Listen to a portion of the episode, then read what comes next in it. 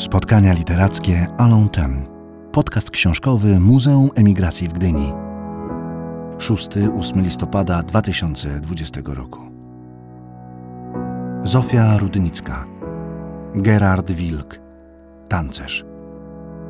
Wyjeżdżając latem 1970 roku do Brukseli, Gerard rozpoczął nowy rozdział swojego życia – Dobrze zdawał sobie z tego sprawę, a okoliczności towarzyszące podjęciu decyzji o emigracji i realizacja tego planu wywołały mnóstwo napięcia nerwowego. Musiał zachować ostrożność, wtajemniczył w sprawę bardzo mały krąg znajomych. Trzeba było zlikwidować mieszkanie, rozdać rzeczy wśród przyjaciół.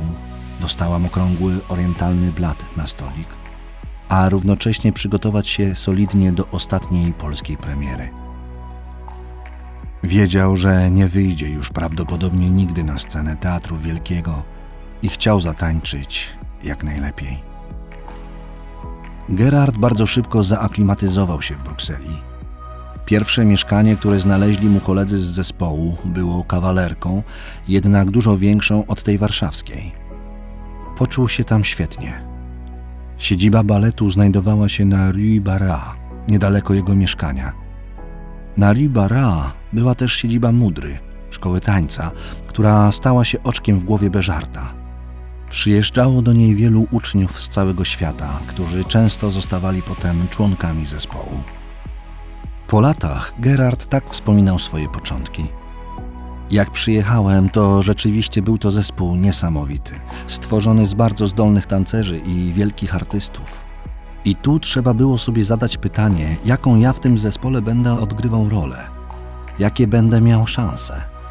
Cały zespół był tak fascynujący, że na początku nie było to dla mnie takie ważne.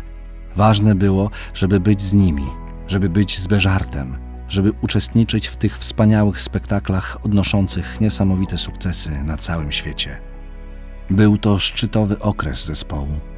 Był tu Paolo Bortoluzzi, Jorge Don, Suzanne Farel z Nowego Jorku, Wojtek Lowski, Menia Martinez, Angele Albrecht. Zapraszamy do wysłuchania podcastu z Zofią Rudnicką. Rozmowę poprowadzi Krzysztof Tomasik, Muzeum Emigracji w Gdyni. Znajdziesz nas na Spotify i YouTube.